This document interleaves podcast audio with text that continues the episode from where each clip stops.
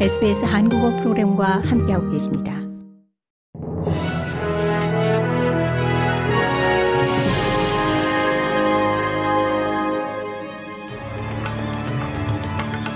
(2024년 2월 22일) 목요일 오전에 SBS 한국어 간추린 주요 뉴스입니다.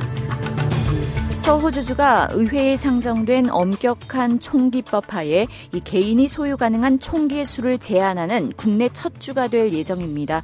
서호주 주정부는 제안된 수정안은 이 존 하워드 전 연방 총리가 1996년 전국 총기 협약을 도입한 이래 이 호주에서 가장 의미 있는 총기 규제 개혁안이라고 말했습니다.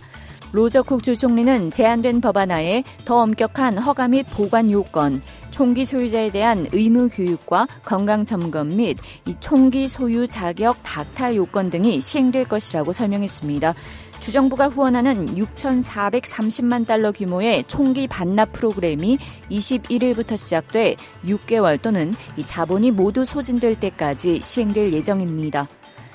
빅토리아 주에서 일주일 전 산불과 폭풍으로 50만 가구와 사업장에 전력 공급이 중단되고 이 건물에 상당한 피해가 야기된 후 긴급 서비스 측은 더 위태로운 기후 상황이 닥칠 것에 대비하고 있습니다.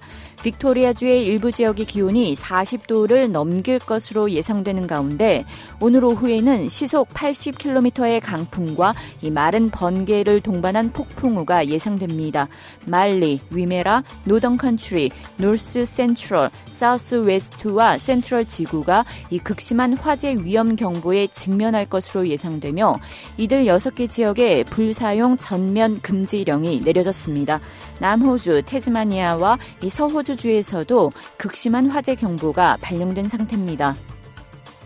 단체 교섭의 영향이 12월 분기 연간 임금 인상률 4.2%에 반영되며 특히 공공 부문이 많은 수혜를 입은 것으로 나타났습니다.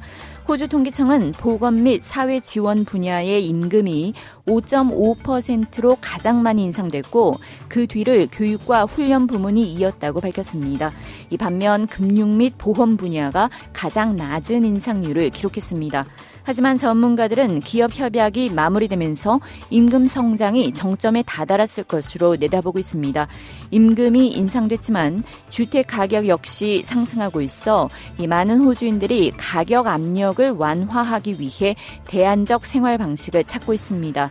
flatmates.com.au에 따르면 이 기록적으로 많은 약 21만 2천 명의 활동 회원들이 지난달 쉐어하우스를 찾은 것으로 나타났습니다. 재택 근무를 포함한 원격 노동혁명을 통해 장애가 있는 근로자와 어린 자녀를 둔 부모들의 노동 장벽이 허물어졌다는 보고서가 나왔습니다. 원격 근무가 활성화된 2020년 이후 이들 그룹의 채용이 급증하고 누군가를 돌봐야 하는 사람과 건강 상태가 좋지 않은 사람들 역시 팬데믹을 거치며 원격 근무의 혜택을 받은 것으로 조사됐습니다. 힐다 보고서에 따르면 팬데믹 이전과는 달리 재택 근무하는 여성의 수가 남성을 앞질렀습니다. 한편 팬데믹 이전인 2019년에는 부분 재택 근무자의 비율이 25%였지만 3년 후인 2022년에는 36%까지 급증한 것으로 보고됐습니다.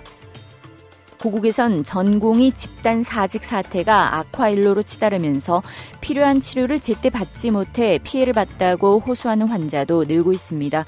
이 만약 수술이나 진료 적기를 놓쳐 환자에게 피해가 발생하면 병원이나 의사에게 민사상 손해배상 책임을 물을 수 있습니다.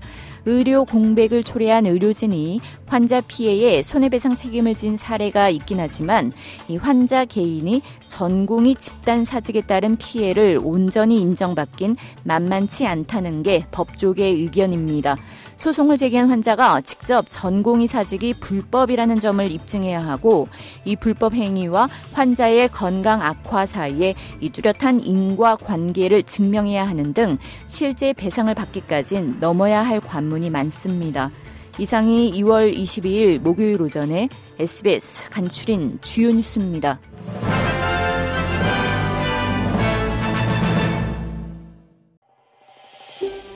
더 많은 이야기가 궁금하신가요?